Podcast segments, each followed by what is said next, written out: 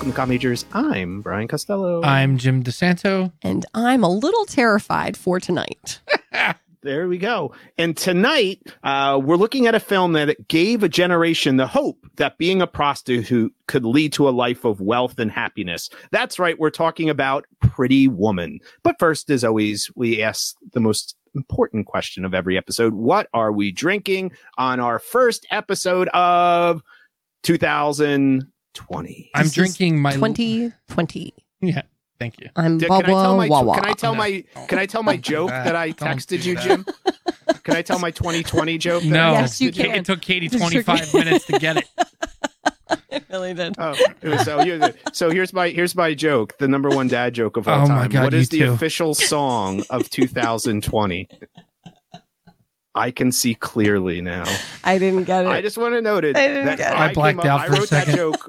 I wrote that joke by myself. Did not hear that anywhere else. Brian, I you am should submit that I wanna to the kill papers. myself.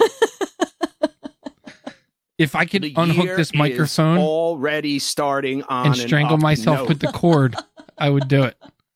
But it's we are very revisiting involved. a film It's very evo- that posited a world 30 years ago that prostitution was a viable uh way to move up the social ladder Well, let's country. be fair. This Mhm. was a very special brand of prostitution that never has existed Okay. ever. Let's focus. Focus, All right, friends. what are we So drinking? I'm Okay, so What are, drinking what are we drinking? In my Widowmaker goblet, Ooh, I'm having some. Um, this is the bourbon barrel aged Troegenator from Tröegs. Ooh. Uh, it's very delicious. They say it tastes like toasted coconut and I don't know if I got the creme coconut. brulee. Let me try again. There's a little tartness that you need to kind of like let. Ooh, some kind of creme washed. brulee. There's like yeah. I honestly think I liked the one last week better. the jovial. hmm Yeah, that one. Um, This one's a little bit um, it's a little bit brighter. It's a little bit like Mhm. Higher, which is not what I'm expecting from creme brulee and coconut. Well, you know, it, it- the Costellos are coming down to the Philly area for the summer. We might have to make a trip to Tröegs It's and two do an hours, but- episode from. Yeah, hey, Mm. Yeah. sometimes you gotta So sacrifice. You got to That's do it. good. We got to Um, go. All right, Katie. Katie, what do you got? We I, we have to name this beverage, James. This I- is, this is the apple cider bourbon concoction. So this is a Jim drink that I- makes me I make for Katie. in It's- the, in the colder months. And it's, it's good. Why hot, you name hot it? apple cider Okay. with a little bit of maple syrup, yes. cinnamon, Okay. vanilla extract, and bourbon. Like a Okay. it's like a witch's brew. It's like I an apple pie. It's so Really? good. Yes, I think you should So call it the. Apple Dumpling Gang in honor of the Mm. film, The Apple Dumpling Gang, which is do on love that- Disney you Plus. do love that I'm going to call it. You like Plus. apples? Sponsor. Hey, us. you like apple? You You, like like, apples? apples? You like apples? How you like them apples? We could have. I got a number. A soundbite for it. I got a number. accent. Uh, I like it. I am going back to one of my favorite beers of 2019, Devil's Purse. That means From Dennis? Mhm. devil's mm-hmm. purse uh, is is the Vagina? No, We already discussed this on a previous episode.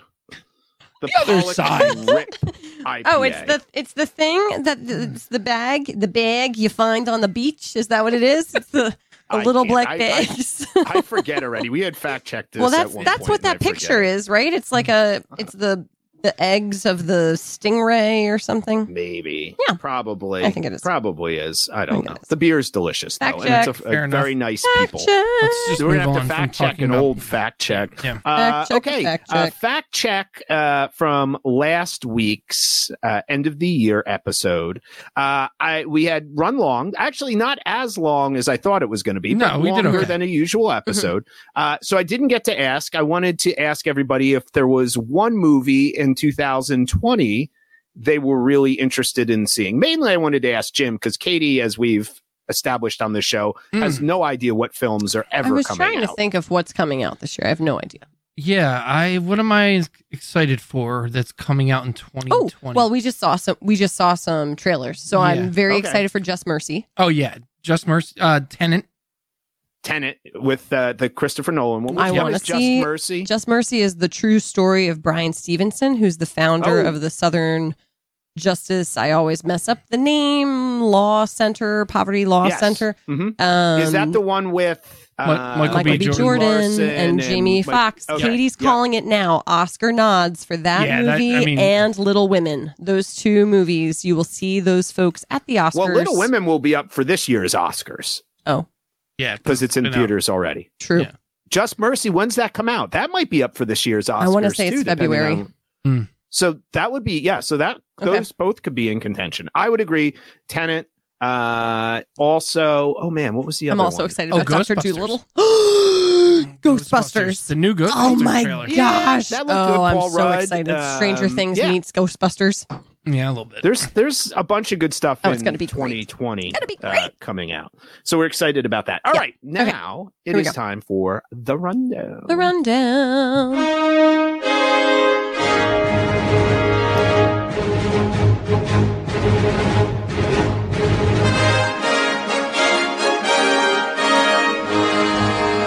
Should have done the 2020 tonight. Like, I'm Barbara Walters, and this is stop 2020. It. Stop it. Once upon a time, in a fourth story walk up in LA, a high school dropout from the South started selling her beautiful body in order to pay the rent. A woman of strong work ethic and romantic ideals, Vivian would not work for a pimp or kiss any suitor on the mouth. Her life further complicated, however, when her mentor, mentor roommate Kit began stealing her earnings to score more drugs instead of to pay the rent. Along comes her prince, kind of. Edward has a car he needs help driving in a destination he can't find. This gorgeous damsel drives his car and his penis right on home. Edward, the businessman, makes out makes our damsel a deal: three thousand dollars to be his arm and bed candy for one week. Vivian loves her week in the penthouse, except when she's reminded of how the rich see her, an uneducated sex worker who has found herself on the wrong side of town. Ultimately, our fair lady makes Edward a little more charming, and Edward makes Vivian more palatable for general consumption. He rescues her from her life, and she joyfully rescues him right back, completing Vivian's princess fantasy and allowing 90s women to feel okay about liking this movie. The end. The The end. End. They lived happily ever after until the prenup. And the local, Uh. local crazy, maybe homeless guy is just screaming about having a dream. having a dream. Sometimes Yeah. you got a dream. You come to Hollywood, you got a dream. Everybody's got. Everybody's a dream. got I a think that guy was real, and they, he was just doing that. No, there, like, there- this is there was crazy that, shit. there's a And- fun fact about that. And Garry Marshall was just like, "Let it go." Let it There's a go. fun let's roll with, that. roll with it. As Penny Aileen said, I asked her for her thought of this film. Um, she goes, "Of course they didn't end up together." And there's no way that he ever actually thought she was a smart person. Mm-hmm. Well, that was her her analysis. let's- of let's this be fair. film. right out of the gate, this movie makes me think that she is basically Forrest Gump. Oh yeah. Well, she gets mm. more and worse, more more and less Forest. There are she does some of the stupidest things we've seen a character do. Which is tough on this show because we've seen characters do some pretty dumb shit on Yeah. this show. What's the really stupid? Well, first of all, she she keeps um three hundred dollars balled up like in a bunch of ones. Oh, as that like was a, so. s- That's such a weird little. so- Ara- around visual- a known drug addict. Yeah. No, but there's so like when he, he gives her the money for the dress and it's these like, you know, he pulls out these crisp hundreds Yes. or 20s or whatever. I thought they were 20s, but then suddenly when she comes back to Hector Elizondo, they It's are crumbled up Yeah. ones, like what a kid, like what my kid pulls out of her piggy Yeah, bank. Yeah, yeah. Like I have All right. 300 of these. What do we do with them?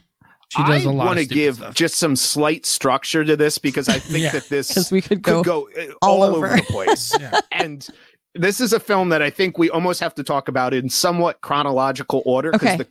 craziness only gets ratcheted up Yeah. as we move along. Yeah. That's fair. So let's start at the very beginning. okay. I was going to sing there. It Mm. sound very sound the music. So, okay, you who somebody else start because Katie has so, much to say. I, I am just curious, having watched this film.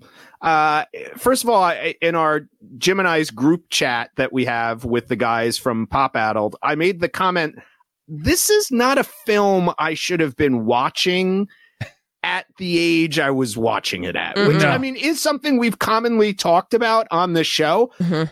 This might be the absolute one that I should not have No. been watching. This is worse than profanity, Yes. worse than violence. I- I don't really is I let me start out with this because Katie is a, we're very lucky because most podcasts do Don't have women. females on Yep. it. I feel like they are positing a world where this is a female's dream of romance in Yep. some way. And I'm wondering as a male, am I somehow missing how this would be a woman's ideal of a romantic hmm dream? No, I think you're just um too smart. I don't know. So, I to, so this is like it's the like the um feminine version of the American dream, I guess. That like we can all get to wherever we want to be in life um if you find the right man. Right? Amazon build this, and I put this in our notes for the show. I was looking at when I, I ordered this on Amazon. I was intrigued actually. This is the 30th year of this film's release. So I actually think, don't be surprised. We might be ahead of the curve a little bit here. Don't be surprised in the next year that you don't see more articles on this. I'm sure we'll get some kind of theatrical re-release and, Mhm. you know, 4K release and all this type of stuff. I was surprised at how this film was being billed. All right. This is how Amazon builds this film as a classic rags to riches story. Yeah. What, in what ways So is she doing something to make herself rich? Right. So here, it's, to me, the her being a prostitute changes everything about this film. If she was a waitress and the deal was just about like I need somebody to come to these business dinners Oh, with they needed me. somebody to come in this film. That was right right right right but so to me like it, it changes things greatly so here's here's the background that we need to know about this movie that i think does it's really important because i felt from the very beginning that there was a problem with tone where you're getting some of the real um Grit. grit yeah absolutely of of being a sex worker right like there's a there is a woman dead in the alley and it's And apparently Azaria somebody that is julia investigating it. robert and i mean that's like a whole scene right Hank where like yeah, like oh, another. He's in a lot of the movies we do for some reason, this was his know, this- first this mo- was this his- was his yeah, first it talking was. role and he's not in, in it ever film. again. No, but No. so but but that's the choice made, right? Of that that's the first scene. Yeah. So it's not like she's just walking down. It's not so well, much it's not just the first setting, scene, but it's there. It's- but it's Very. It's it's it- pre. it's- It's, pre meeting. this is like exposition, right? Of like you're learning her world.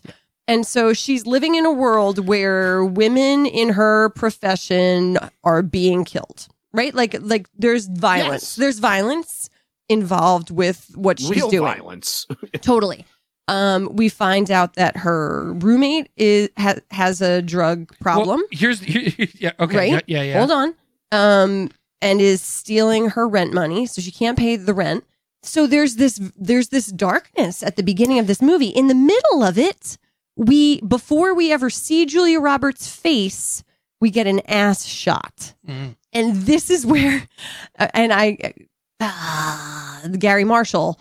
So like, are we? So are we supposed to sympathize with the situation she's in? Or are we supposed to objectify her and say like damn julia roberts's body double has a nice ass Yes. also I want. i'm sorry you're living this life Time Yeah, out. I would just like to point out that the shots of women's bodies in this film, to me, is more um, unnecessary than Stanley Kubrick and Eyes Wide Shut. I So agree because I- I think it it put but so we Kubrick argued about little- this we, it put eyes wide shut and a little bit more focus for me. Um a little bit more understanding of what kubrick's trying to do but i i yeah whether you like that or not so is, is a I different can story. I can understand the vantage point of saying that there is a purpose for it in Eyes Wide Shut. right. More than I can in Exactly. No, Pretty Women. all Right, right, saying. right. I'm not In Pretty Women, you have it- to change Pretty your Woman. mindset of I keep saying Pretty Yeah. Women. Um, it feels just like a get like a watched Little Women. Can we talk about that That's what I beginning though? Because the beginning, you know, when you're you're introduced to the seedy underside of L.A. prostitution scene where a woman is murdered, uh, everything's lit like you're in fucking IKEA. It's Yes, it their is. apartment is the is lit. nicer than pretty much anywhere I lived prior to owning a home. Well, that's you're so uh, this is and you're pointing drug- out one of the, the problems here, the right? Where drug addicts like- are not drug addicts; they're just people. They so like we like we great get these little hints of like that this is this is like a, a dangerous bad Yes, They situation want to tell you that. but then it just like ah it like just tickles it and then it and then everything's okay right It like ruins we're never gonna come back to Kit's Katie. drug problem again we're never yeah, but going tell to them why. What was it originally? You Oh, research, so what was the film originally? originally this movie was supposed to be really dark and it was supposed to kind of expose the dangers of being a sex worker in the 90s and for some reason disney bought it. And disney was like no we're going to do this as a rom-com. The end of the movie was supposed to be Oh, the that best. This is the right best. edward and vivian do not end up together. Yeah, Instead, Vivian and Kit head off on a bus to Disneyland with the money that they got from Edward, from being with Edward for the week. And there's kind of like a um a lack of resolution Yeah. where like the final shot's supposed to be Vivian kind of like staring off, not very happy into the sunset so sort of thing. they wanted to do the end of the uh the graduate, where you're Well- not Oh, sure what. Yeah, pretty going. much. Yeah, I yeah, it was so even it was supposed to be yeah, it was supposed to you be a really dark was? film. Vivian was a drug addict as well. Oh, and right. At the end, originally, Yes. uh, Edward kicks her, physically kicks her out of the car and throws the three thousand dollars on her and drives away. yeah, so she Yeah. was supposed to be the one with the drug originally. problem. that sounds like a good movie. Right. So, but so I think that that explains a lot of the problems with this movie where Well- like that's a that's a totally different film. So- but they kept some of those parts and then tried to make it into a romantic comedy. Yeah, it's terrible. Um, I let, let's just before we go too much further, why don't we each just give like a minute of our thoughts on the film overall? Okay. Um, All right, you go first. Katie's talked a lot. You I- guys, and. I think we'll all probably be very close on this. Julia Roberts is the only, not the only good thing about this movie, but she's the only reason this film is even worth watching. No one else. Richard Gere is a wet napkin. He's awful in this. Um, he doesn't do anything. His character is boring as hell. There's he literally is not even a like borderline not a character until the end of the third act. Um, everyone there there are good performances like Hector Elizondo is is awesome but like he's not anything it there's not one scene in this movie that I'm like that was a great scene that I when I hear about people quoting this I'm like what what is quotable in this movie like what is memorable about this other than he's Nice. he's not my he's not really my uncle. They never are. Honey. yeah yeah like her the funny the funniest parts of this What? movie They never are. They never really the are. The only honey. funny parts of this movie are the parts where it becomes so campy that it's self-aware like when she when she's pissing off the people in the hotel i think is probably the funniest parts of this movie huge mistake. Huge. yeah, I'm gonna go shop now. yeah I, I don't know it's just not to me this isn't this is a movie that i'll never need to watch again Brian. Um, you know, eh, this is like one of those films I felt like I watched for this.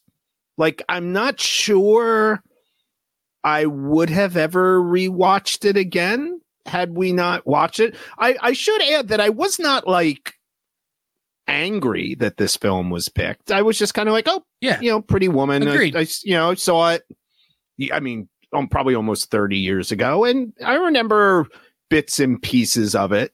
Uh, I think my biggest issue is I don't think there was much here at all in this film. I kind of agree with Jim. There, the scenes were just kind of scenes. I don't feel like there was a, a great plot in it. And I- I'm just going to throw this out there.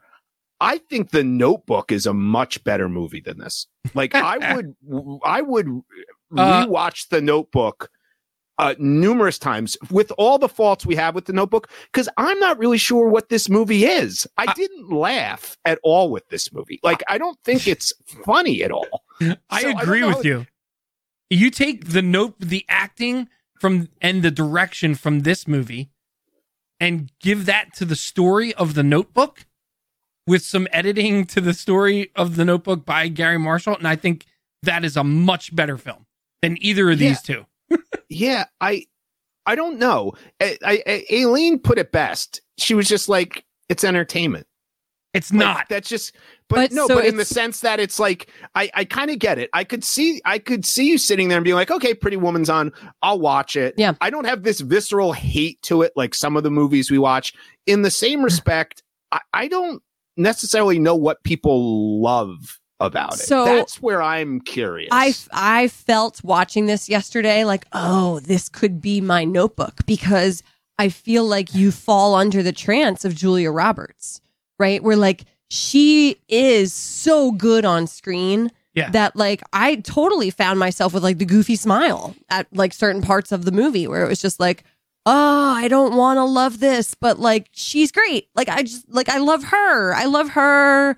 I love these little interplays with Hector Elizondo and the elevator man. I like should it. Should have had more of those. I think. I loved if I have it. a real complaint, I, I think there should have been more of that when they were editing the film. No, they I- should have realized so- this is working. This part is working. I feel like if I wasn't watching it for the podcast, I probably would not have seen the movie again.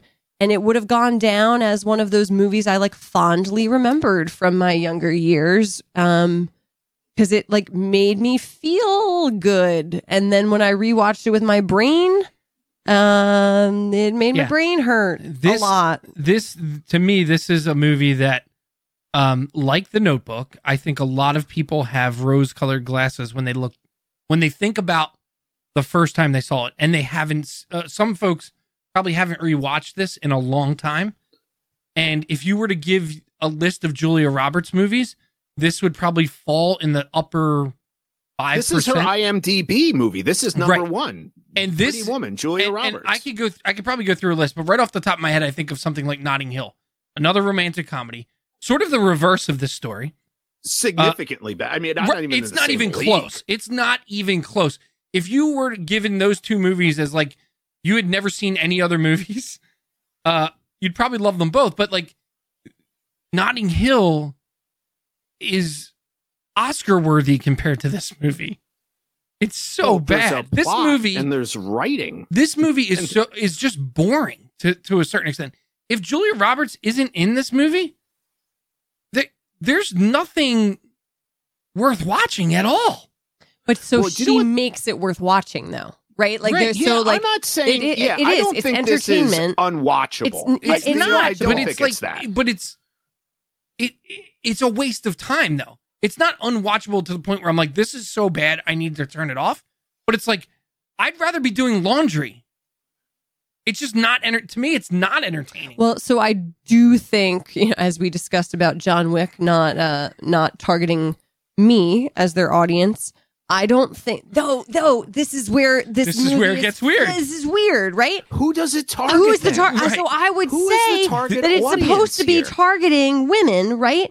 But then why the gratuitous body shots of Julia Roberts? You know is that so that you get men to come see the movies, even though they're not Julia Roberts' Yeah, body? but men are going to Even see the cover that. image, only not way- Julia Roberts' body. Huh. Body double. I, I feel like the only way men were seeing this movie was on dates. So at that point, they're there anyway. So is it just to keep them interested? To like I don't show know. the Thi- this movie made some weird. real. I thought this movie made some really interesting choices, and I don't know if I should feel like proud that they made the choices or feel like why would you make that choice? so for I- example, Yes. just for example here, that this is an R-rated movie. I, I, I don't know. You, you're selling me the fairy tale aspect, right? The white knight's going to ride up to me. If that's the case, to me, and I could be wrong here, the fact that they're banging on the hotel piano and he's paying her for sex, I don't know. It's a really interesting choice if he's paying her for sex and it's a dark film that ends the original way for the script. Him paying her for sex and them ending up together is a weird choice to me. I agree. It- That's what I felt like there were me. two different movies happening here. And in the movie I want to feel good about, um, she's not a prostitute, right? well, she's not a pro- that's that's the other thing about this movie. She's not really a prostitute in this movie. well, right? Like she- she tone, I- tonally, there is nothing about this movie. We don't see her be a prostitute other than with him. Okay, but No, but like it's not set up. it- he- what I mean is like They didn't do much to earn it other than a, a- a few throwaway lines. Right, and so, like, is that if what you- you kind of mean? Like I kind of mean that, and I agree with also that. mean like Brian watching this as an 11 year old. There's no context in this movie for him to say like I understand why it's a long, it's a it's a fairy tale of like someone doing a job that's like frowned upon and awful to being married to him. Like, yeah, I, I don't know. There's something wrong with the tone in the beginning of this movie, like you said. I agree. Yeah. I, I don't I don't know if I agree with what you're saying. Actually, I don't, I don't know what you're trying to say. like there's no like this movie struggles from like telling us things instead of showing us things Okay, and so like there's no it doesn't jive like it, in the in the beginning of that movie the only like i don't i don't know how to articulate I- this can I can I pick yeah, this up? Can I pick yeah. this point up? I think it would be tonally very difficult, and this is why I think they didn't show it. If you start the film, let's say, with a montage of her in bed with different men, or something Yeah, along those absolutely. lines, like wedding it's then crashers very difficult to play her as this innocent Yep. person. Oh, it's not drugs, it's dental floss. Oh, look at me, I'm in a bubble bath as if it were like the agree. fountain of youth. Y- you couldn't play it that way, which is why I found it very interesting. And having not seen this for a long time, there were a few things in my mind. I couldn't remember if they did sleep together yes, while he was paying. yes, Right. and And in my I, mind, it was like they I agree, don't, Bry. and that would have made more sense because then it's not really prostitution. Yep. But oh no, she is blowing him while Yeah. they watch an an episode of I Love, I Love Lucy. I- for I money. totally agree, and and that was a point where it lost me because I had the same thought of like I don't remember whether they actually, and then that yeah the I Love Lucy scene happens and you hate him, I, and I and I feel like there's. there's no coming back from that. Like I don't I don't want her to be with him. I don't like it feel that feels their relationship. They have chemistry Right. on screen, absolutely. But their Not- relationship feels unearned in terms of like he's a shitty human. after He's thinking about it today human. Do you think they have chemistry I do. I do. don't. I just think that she is a a giant fucking movie star from like get the get go, and she is the only thing with chemistry in this film. Oh, film. you see, I That's interesting. I, I 'Cause he doesn't disagree. do Richard anything. Gere was So- as bad as you. There's there's He doesn't- actually not not bad, but he doesn't do he Yeah, doesn't and do think that's- anything in this movie. No, and I think that's purposeful, but I, I- I, yeah, it is. don't think his. But that- I, I don't think it's like an Andie MacDowell in Four Weddings. No, it's not I think he's doing anything like exactly what he was told to do Yes, in this film. yes. but it's not chemistry. That's not a chemistry. That's think not a they have relationship. is weird. I would I I would agree have with that. This idea Yeah? that they Yes, had to do do. Runaway Bride and they had to find all these other movies to put you know where they should be in the movie together because the chemistry was Mhm. electric. I don't think it was great, but I also didn't mind him in this movie. No. I, I, didn't. I and thought I he have was to be fine. honest. I don't. There's only a few Richard Gere movies I think of, and I don't mind Richard Gere. Uh, I am a, a a fan of a film that I think is much more sappy and much better than this. A little film called An Officer and a Gentleman Mm. with one Mr. Louis Never Gossett. Jr. My uh, my Love college it. roommate loved watching that on VHS. I don't know if I've ever Uh, actually watched. or Hmm. he's Richard Gere is amazing in Primal Fear. this with got Edward you all Norton. fired up about Richard Gere. You're real No, no. fired up about him. What do you mean? Well, I think no. I could see Jim not liking. A, I, I, upon rewatching this, I was thinking of how much Jim's not going to like this movie. M- Yeah. but mainly for, and I found myself thinking, like, Jim, where are the character arcs? Yeah. Where, other than Julia Roberts, this is almost like a, a, a film which I think would have been really interesting if you only saw it from her point of view. Like the throwaway scenes where it's Richard Gere in the, the boardroom and stuff. This is like bad TV shit Yeah. that you could see in a bad like TNT drama. You know those awful TNT dramas that they Yeah, used to yeah, produce yeah, for a yeah. while. It's just like the acting is, and the actors are like Jason Alexander is a good actor. Richard, they're good actors, but there's nothing there. The storyline about him being a corporate raider and he's going to take over this thing, and now he wants to build. All that is bullshit that I do not care about, So and that's is simply a device to make you care to see that somehow. Oh, Julia And his- Roberts has uh, changed his Richard dad. Gere. yeah. Yeah, and he I gets mean, the father weak. moment. Like okay, I, so that didn't bother me as, as much doesn't as it bother me. bothers you. It doesn't bother me. I But just I- think it's weak. I I, don't guess think it's so, necessary. but I well, see, I do think it's necessary. I, I it may not have it might not have been the best way to do it, but it it does feel like at least there is some effort paid to developing him in some kind of a way, right? To showing that he changes. they do try. Yeah. They fair. do, They do and try so- to do it. because otherwise it would be worse. Like if you think about it without that, you know, you have to feel that that that she impacts him in some kind of a way because when we so when we look at the two sides here of what's supposed to happen, right? The idea is that he goes from being this cold, heartless person who finds no joy in life, really, Yes. and just is wants the best things to be able to say he has the best things, um, to being somebody that like walks barefoot through the grass and you know. Eats Is that why women like this movie, Katie? I don't. It's because I- it fills to the don't know. fantasy that I don't know. women can change men. Uh, well, is that this is the this is an attractive thing of interesting this question. film? Hold on, let's get there. So then, but then the other side of it, the to me, the problem isn't really Richard Gere because then what we're saying about what happens with Julia Roberts is that if you throw enough money at something, right, that like money is what changes her. It's not him that changes her. It's Right. not. It's not going to the opera that changes her. It's that oh, all of a sudden she can feel more powerful right like she can she can be the person who you know can go to the fancy places and can wield and fit the right credit in. exactly that that's what gives so it's that confidence Yeah. that makes her feel like oh i don't i don't need to do these things i actually got good grades in school and why am i doing this like i i can go achieve um but the thing that did that was money Yeah. right and so to me that ugh, that's the problem it's gross. it's not his love for her it's the money Yeah. that Yeah. And I also feel that they shortchanged. And again, I get it. This is whatever it is is a movie. This idea, it's they're they're very cavalier in the idea of of what it would mean to be a prostitute and to make that choice.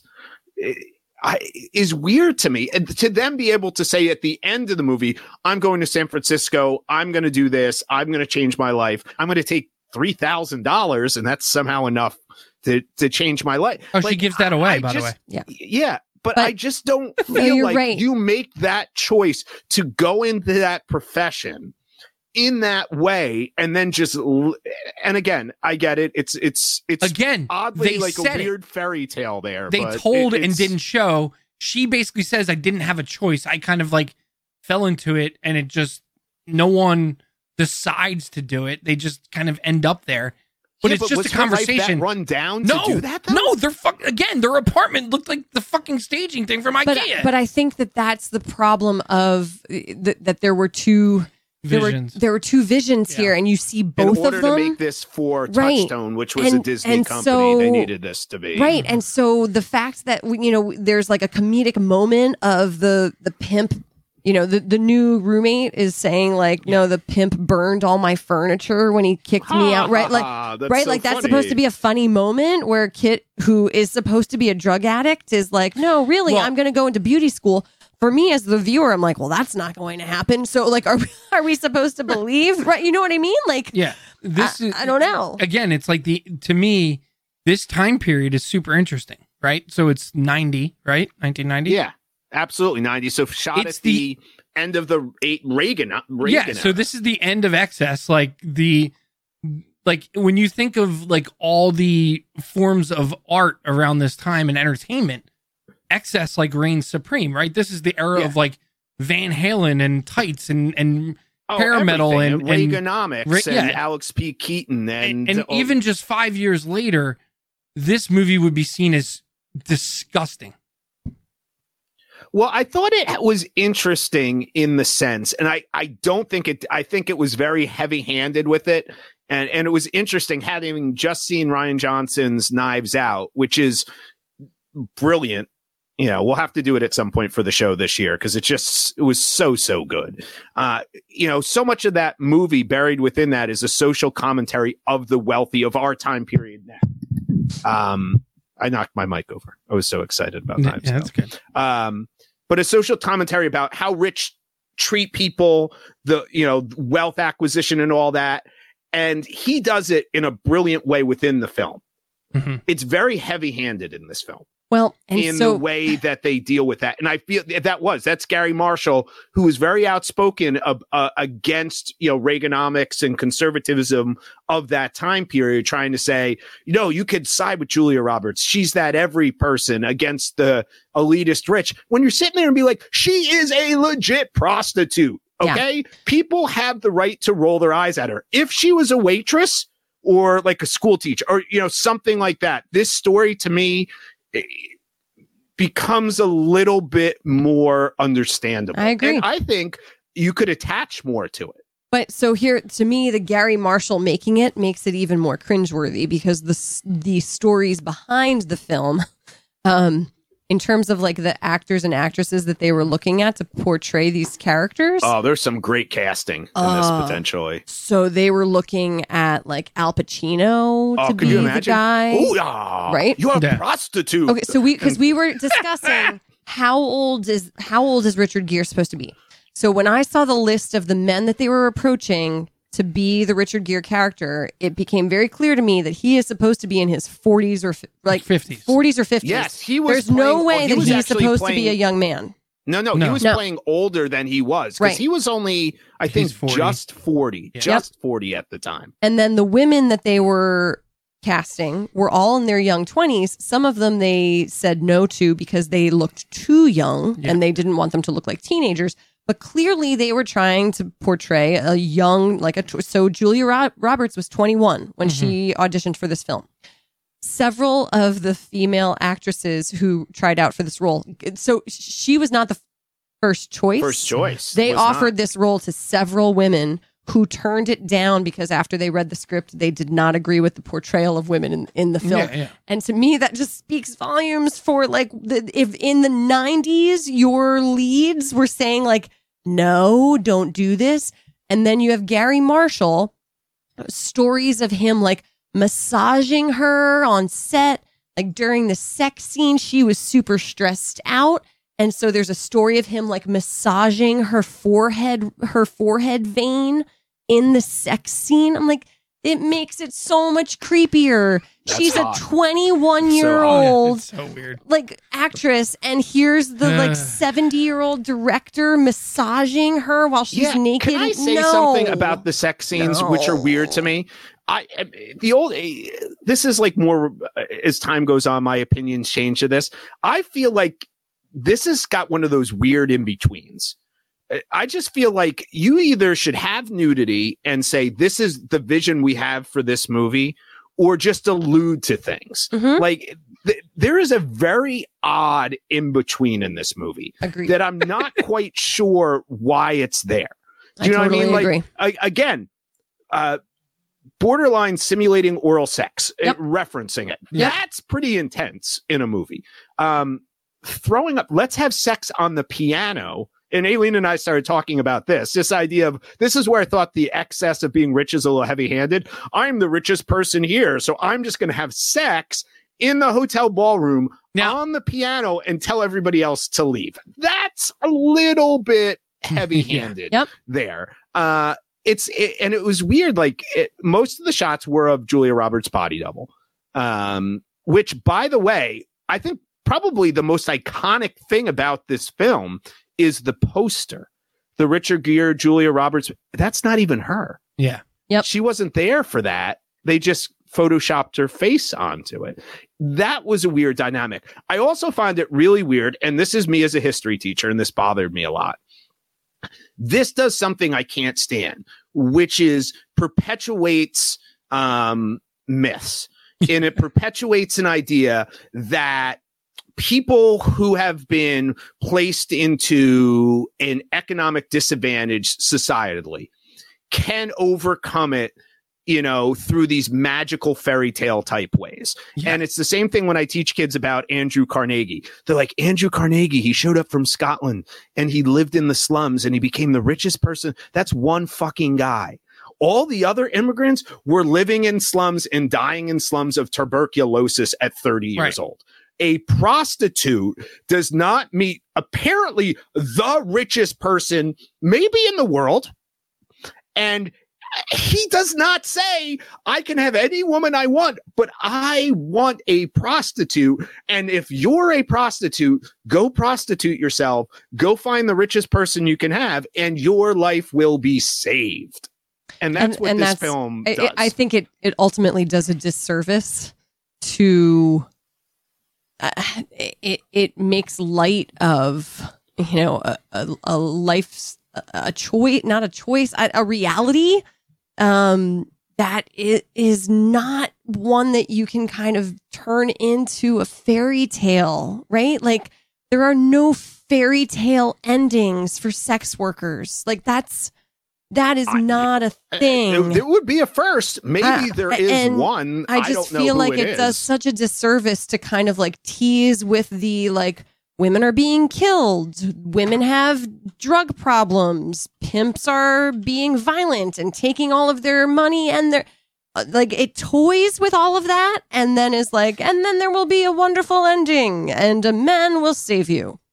I would like to say the one thing that is believable is that a a, a Wharton educated man, let's say who was a billionaire or maybe called himself a billionaire, might have sex with a sex worker. Oh, That totally. is that is- Totally. Well, yeah. there I- might be somebody I we know today I just have in to a be very honest. high I think who has done if that. Disney wanted to do this movie, so th- this was the retelling of My Fair Lady, right? Like this was supposed to be the 1990s retelling of My Fair. Lady. Do you think it was just supposed to be edgy and they thought that this is, Well, you know, we're kind of being so edgy. this we're going is to have the- it as a prostitute. the issue with and- like the original material, right? Where it was this movie called 3000 that was a that was this dark story about a man buying a woman for a week, right? Like that should have been a different film. Right. And then take the rom-com that you want to make with Richard Gere and Julia Roberts and that's a that she is not a prostitute, right? She's like a waitress. make That's that a what you said. different- She should be a waitress. I mean, you, again, an out of work actress. You know, somebody who went to Hollywood and now she is, you know, working as a waitress because she can't make ends meet as an and actress. don't have her blow him on the first night. well, the, and again, this is like the end of the 80s. This is the. Hopefully, no one will look back on this film as like something that documented anything close to reality in the 80s because I think the, People the, have AIDS. This Right. is when like The- AIDS is blowing up as an Yeah, issue. and we're turning prostitution into a preferred dating right. method. This is an all time low for truth and authenticity in artwork, right? In music, in movies. Like we are four years away from getting Pulp Fiction, right? And and that's fake, obviously, but it's like there's a grittiness and a reality to to how certain characters are treated in that movie that is not represented here. I I just I don't so know. I think There- like the, so for me the test of like do we feel okay about this is like can we can we reverse the genders on this right can we por- can we do this with a like a a powerful woman and then a, I- a male prostitute and ha- like mm, nope feel it feels creepy I don't know. all of a sudden we feel I a little creepy actually about may it have been more okay with that. well, that so when we're gonna we're gonna talk about this later about if like a modern day take on this. But no, Bri, I think if it was the same storyline, because I said to Jim, so when we put, throw this on the the flip, Lover right? Boy. you end up with the female idea Oh, of can the we, wa- cougar. we should have watched Loverboy instead. actually. but it's not. It's, because because what happens when we as a society portray an older woman in power with a younger male who's attractive, we condemn the woman, right? We call her a cougar. We say she's robbing the cradle.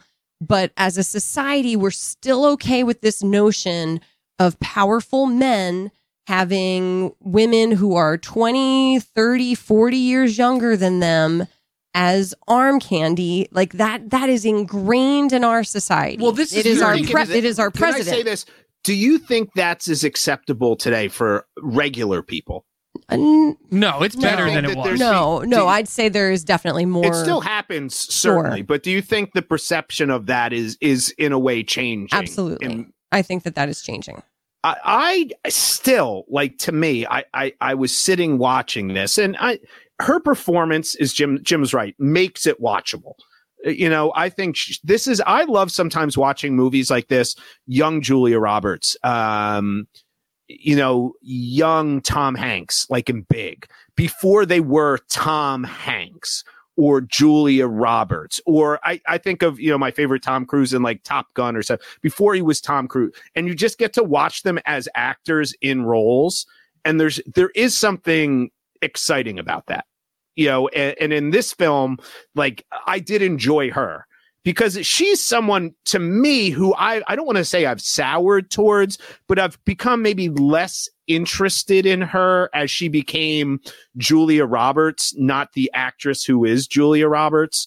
And this kind of reminded me of man, when she was doing stuff, she was really good. Mhm. And and, Oh, and she absolutely. makes this and I don't blame her. Like I think the material is what the material is, No, but I, she jumps off the screen. Abs- she's I- right, I beautiful, but she's also fantastic. I think without her in this film, it, Oh, this film no is a dud. There's no Absolutely. film. No, th- like there, I- there's no way. I think the people who were cast in these roles is what made the film work. Yeah. I think it was the emotional reaction that people had to the two of them on screen. I think so. It was like Michelle Pfeiffer and Al Pacino in this movie. Wah. No, that a- a- Keaton immediately would- people Keaton go, "What Laird the hates fuck?" Al Pacino, so he would not Right? want that. They were both offered these roles, and so And a lot of it, I think, just came Frankie down to luck. Did you ever see that movie? No. Awful. Somebody out there, there was another another actress started on Molly this film. Ringwald was supposed to be this. They were begging Molly Ringwald to be this character, and she's like, "I'm not doing." This. Yeah. So it's just uh, to me like so much of how this went down was just luck and the fact that it ended up being Julia Roberts, and that is What? why people love it. Yeah, and I, I'm driven back to this again, and I, I'm genuinely intrigued by this question. And if you're somebody listening who likes this movie, what draws you to it?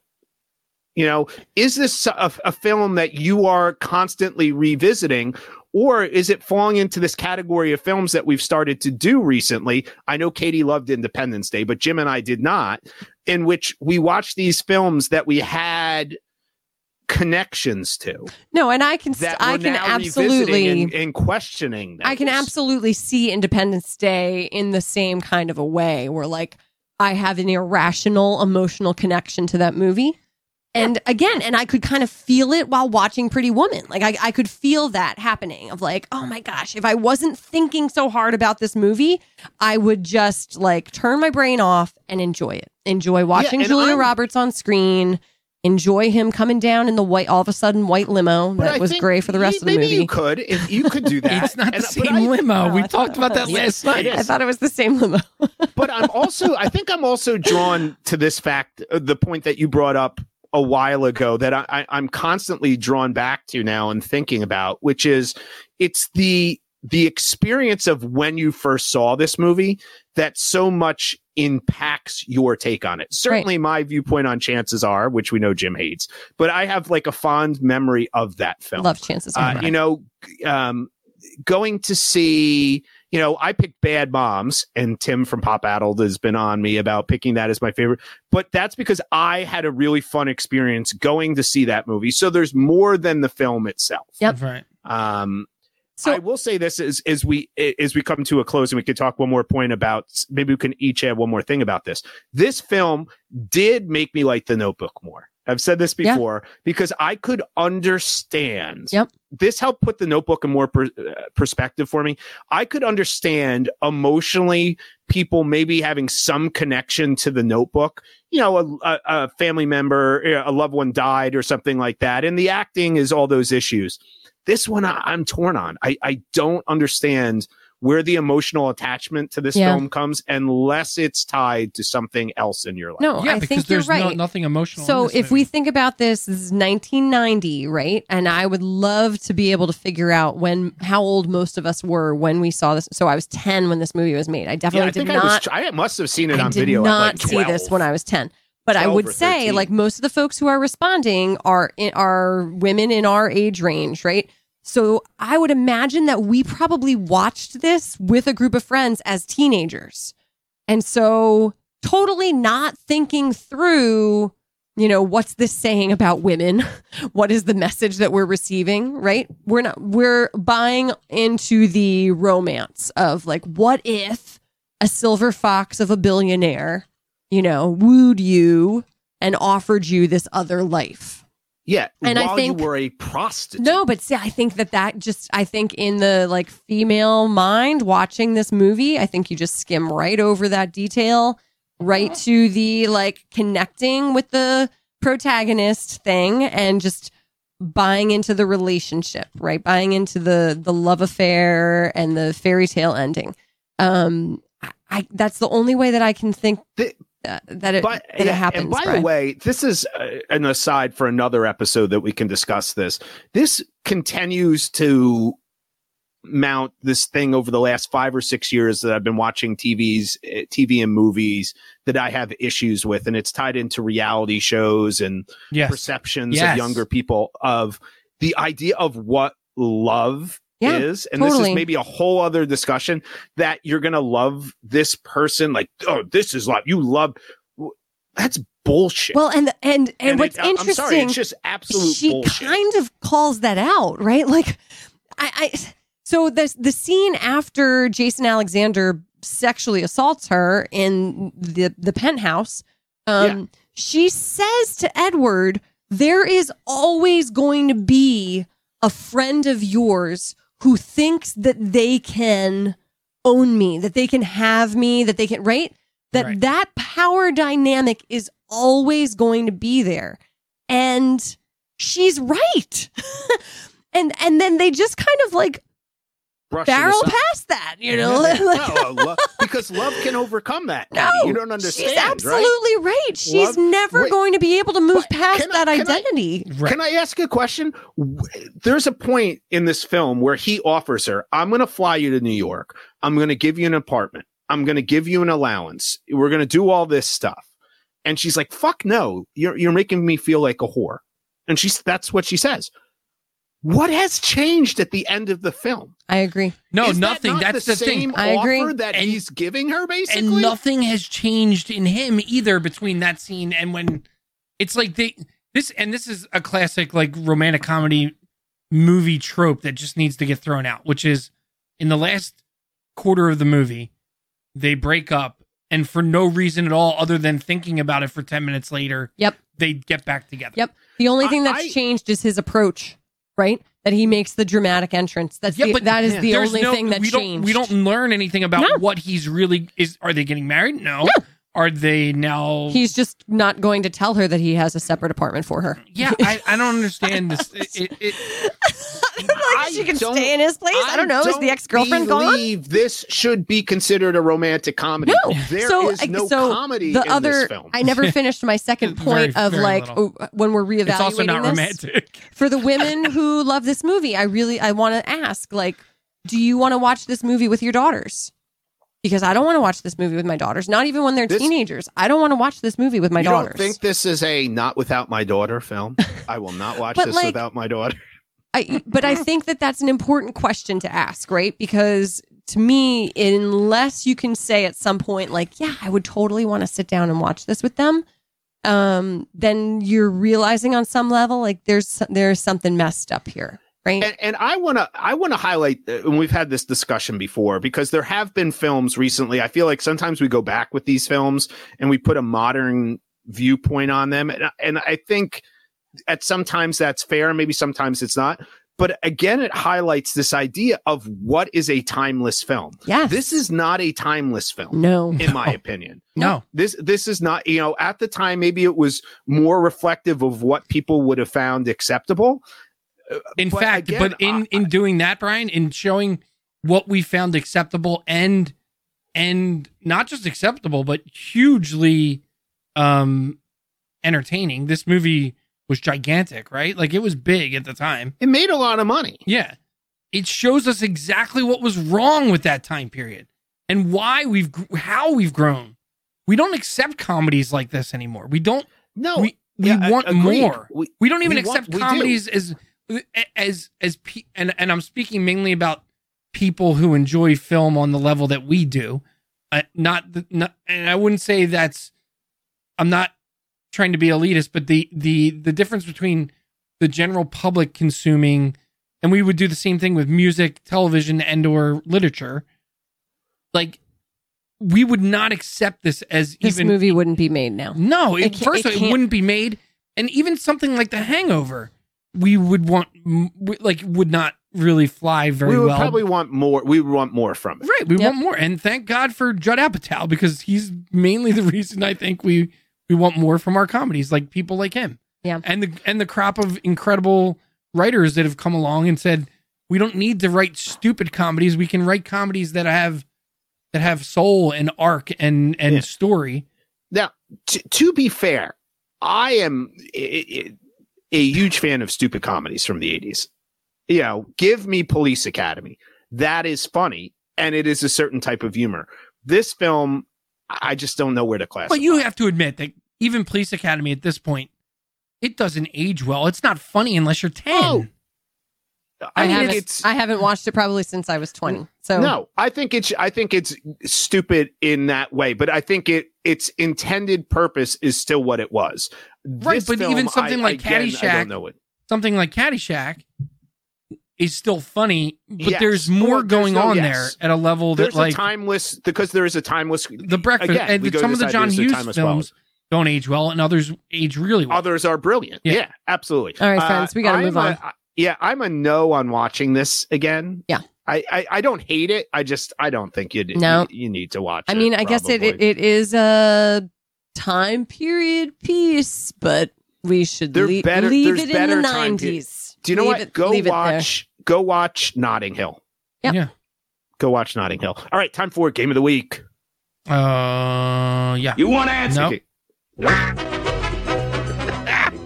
Every week. Every week is a game, whether or not Jim is going to guess the button correctly this? or not. Yes.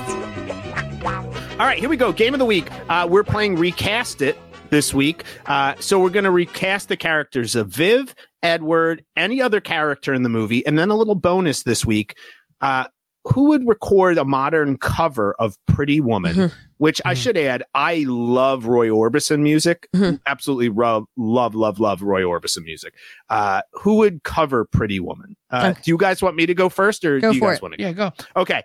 Now, I uh, have been heavily influenced by two different things I've been watching frequently when I did this recasting. One is I saw Knives Out, a- and I would love Chris Evans Oh. in the Richard Gere role, and Ana de Armas from Knives Out. They they're in a lot of scenes together as the Julia Roberts role. She played a somewhat similar role in Blade Runner twenty forty nine. Yeah, Or, yeah, yeah, um, yeah. yeah, and she's great. I mean, she's somebody I think in the next five, six years is she's going to be the next Bond girl. She's going to be in tons of stuff. Amazing.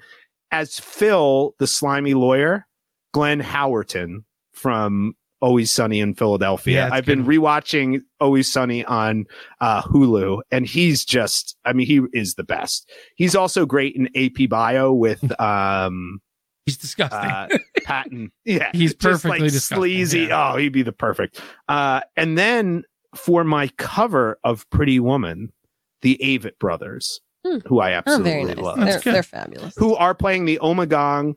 Uh, I never say that right. oh my Brewery. Oh my gang. Ommegang, sorry.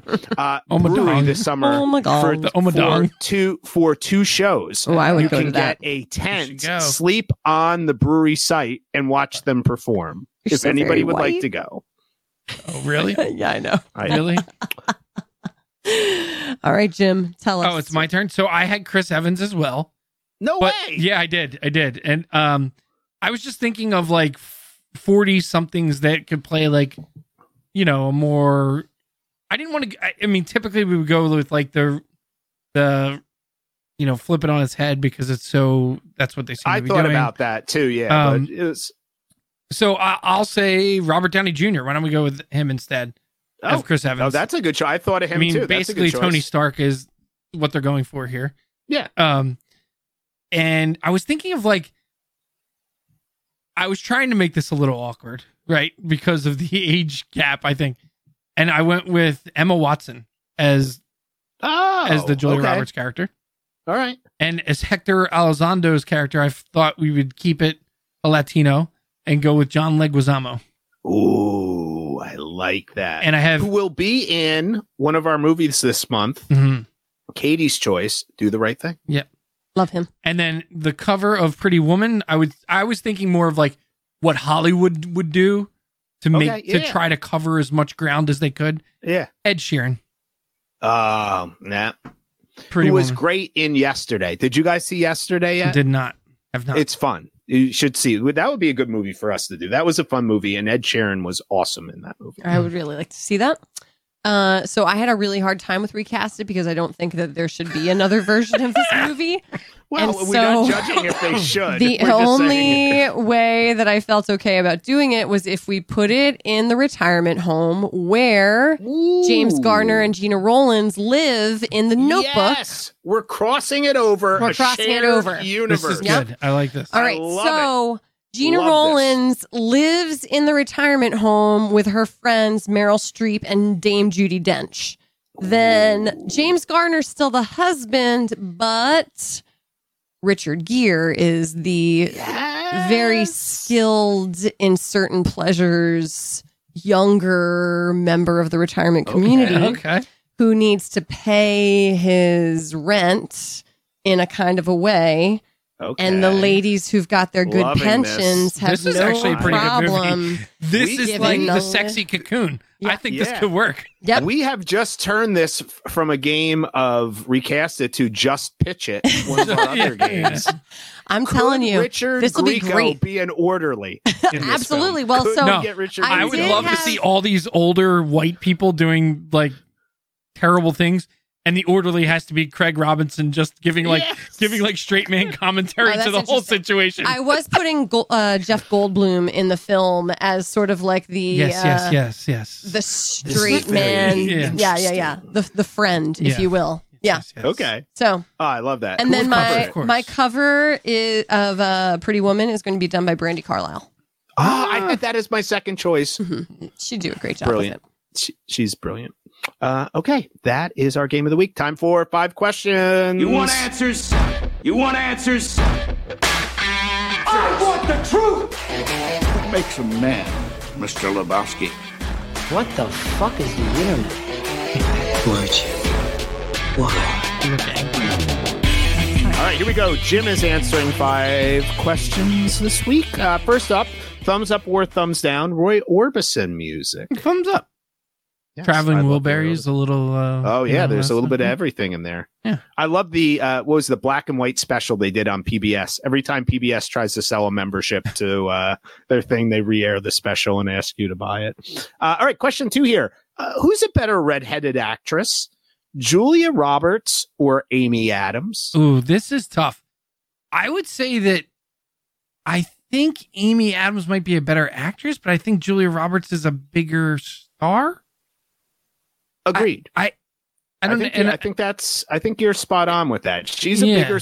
Julia Roberts is a great actress, bigger celebrity. yeah, I love Amy Adams, though. She's one of my favorite. Actors. I, act- just think, she's she a is she's a good amazing. actress. What do you think, Katie? I I'm surprised that you would not go with Julia Roberts because I thought she was like I do Yeah. love her. if we had you know like exceptions in our marriage, I thought like she was. Oh, one really? Of them. That would be your exception. I don't know. I mean, that was like an early on. I don't know whether things have Oh. changed for you, but no, I I, um, I do love her. yeah. but I hear what you're saying. Amy Adams is a wonderful yeah, actress. yeah. Like I, I don't think of But Julia Roberts as love like an Julia actress. Roberts. Like Right. like like a hardcore like is going to like character actress. You don't Yeah. see her as a supporting Hmm. role. I see her as She's got to be the star Brockovich. in something. Erin Brockovich is Yeah, but she basically this character that grown up, right? Mhm. Like, Yeah. I don't know. Steel Magnolias. She's she's that kinda- was the film she was in right before Pretty Woman, by the yeah. way. Steel Magnolias. She dies. Uh, okay, uh, fill in the blank question number three here. What's the best hotel you ever stayed in? Ooh, this is tough. I I think for me, the best hotel I ever stayed in is the the Hard Rock in San Diego. Oh, that was a fun one. Really? I think it's That the was a fun, that was a fun. I think it's the nicest hotel I, and coolest I've ever stayed in. Yep. I have shared this before. I was lucky enough to stay in the Ritz Carlton in the Virgin Islands when I went Mm. for a wedding. Did you have do you have any of the golden coins for the champagne machine? No, but it was pretty amazing. We stayed in the presidential suite offshoot, as we've talked Ah, about before yeah. on this episode, yeah, on this show. Uh, all right, question four: Jason Alexander, someone who we did not talk about, but did provide a good performance Mhm. in this film. But it led me to think of this question, Jim: Who's your favorite Seinfeld character? I think it is George. Um and I think it's because of the the amount of like anxiety induced poor choices that he makes and then just kind of like snowballs them into other crazy choices. Whereas like Kramer's just making crazy choices because he's crazy. George is Yeah, there's well, like a he's a clear there's always like a clear reason for why George is doing what he's doing and you can see it from like Yeah. 20 miles away but it just keeps happening. Yes, excellent. Um, uh, yeah. Okay, Katie, do you have a favorite Seinfeld character? Ooh, I think I would agree with that. I think like George is the reason you watch, right? Like I feel like his neuroses Yeah. is like Well, he is Larry David. He's supposed to be the Larry David character. Yeah. yeah, he's supposed to be Larry David. Yeah. Okay, great. And finally, our deep thoughts question of the week: Should prostitution be legal in America? I don't know why this is a deep thoughts question. Um, it is a deep Because thought. people legitimately are arguing for this Sure. on, I- on trying to don't get this passed. I don't know. I don't know enough about the the statistics, or, and I I don't know. I mean, I I'm just going to say no. Maybe that makes me a square. I I don't care what people say. I don't believe that women are freely making the choice are in a pot like if they could have everything in their life and be given all the opportunities possible that they would choose to have sex for money. I'm sorry. Maybe and people can come at me about that. I think the same thing with pornography and the same thing with stripping and stuff like that. And maybe that makes me seem weird. I I I just agree, don't think that if somebody had an equal opportunity and access to resources and things like that, they would make that choice. Yep. Hmm. That was my heavy um deep thoughts. you thought about it deep deeply. thoughts. I did Yeah. not. Uh, well, people talk about that. You know, when you teach history class, you have like uh, those questions like, should gun control happen? Should these things? And people always talk about that. Should all drugs be legalized type thing? That's one of the, you know, in Nevada, obviously it's legal. Right. Yeah. My argument is it's not prostitution is not Julia Roberts in this movie prostitution. No. That is not. If you want to see what the life of a prostitute really is in a film, go watch that one with Nicolas Cage and Elizabeth Shue. Uh, with leaving, Leaving Las, Las Vegas Vegas. Yeah. then you will begin to see what the life of a prostitute really is. Um, in a more upbeat way, next week we are going to be watching my favorite movie of 2019, Once Upon a Time in Hollywood, I'm which so I'm really about this. excited Mhm. because Katie and Jim have not seen it No, yet. we have Nope. not. You know, so and I thought that this is I am not a Quentin Tarantino fanboy. I love Pulp Fiction. As we know, Jim really loved Pulp Fiction. Last year was his favorite film that we did. This movie is all sorts of good Can't wait. in all sorts of ways. Uh, make sure you like, subscribe, share, do all the stuff that we Mhm. always do. You can find us everywhere. Leave us a review. We we would Yeah. love to hear Yes. from I you. mean, you can If tell you us that we're us, assholes. You yeah. can tell us we're we are wrong. if you want to tell Brian fine. he's wrong specifically, that would be funny. commenters. Yeah, if if Pretty Woman is your to my- favorite movie, we still love you, and Yeah. we still, you know, respect your if opinion. If you think my commentary was too woke a few minutes ago, feel free to comment don't- about Or I don't too think- asleep. I don't think anybody's going to say that. uh, feel free. My goal in 2020 is just to get enough people to review this show that studios start sending us Oscar screeners. So I don't have to pay That to go feels- to the movies anymore. I mean, listen, put it on your vision board. Is that Speak something your, that can speak happen? your Ryan? truth. Speak Listen, your truth. if a prostitute can get the richest man in America this is Have a dream. to, to bring good. them home, Yep. then we could get Oscar screeners here. There you go. All right. Uh, all right, that's it. If Hector Elizondo can teach you to count your orc tines, then we can I, go I to should the add that Aileen is still trying to teach me how to set the table properly, and we've you been just together forever. start from the outside and make your way. No, But I that's different as set it. setting. I don't know Settings, which side the it's different. napkin Oh, setting. is. Where's the Oh. knife? I, I I don't get that. I Oh. know. She tells me every dinner. All right, That's- we'll see yeah. everybody next All right. week for Once Upon a Time in Hollywood. All right. Bye, everybody. Bye, everyone.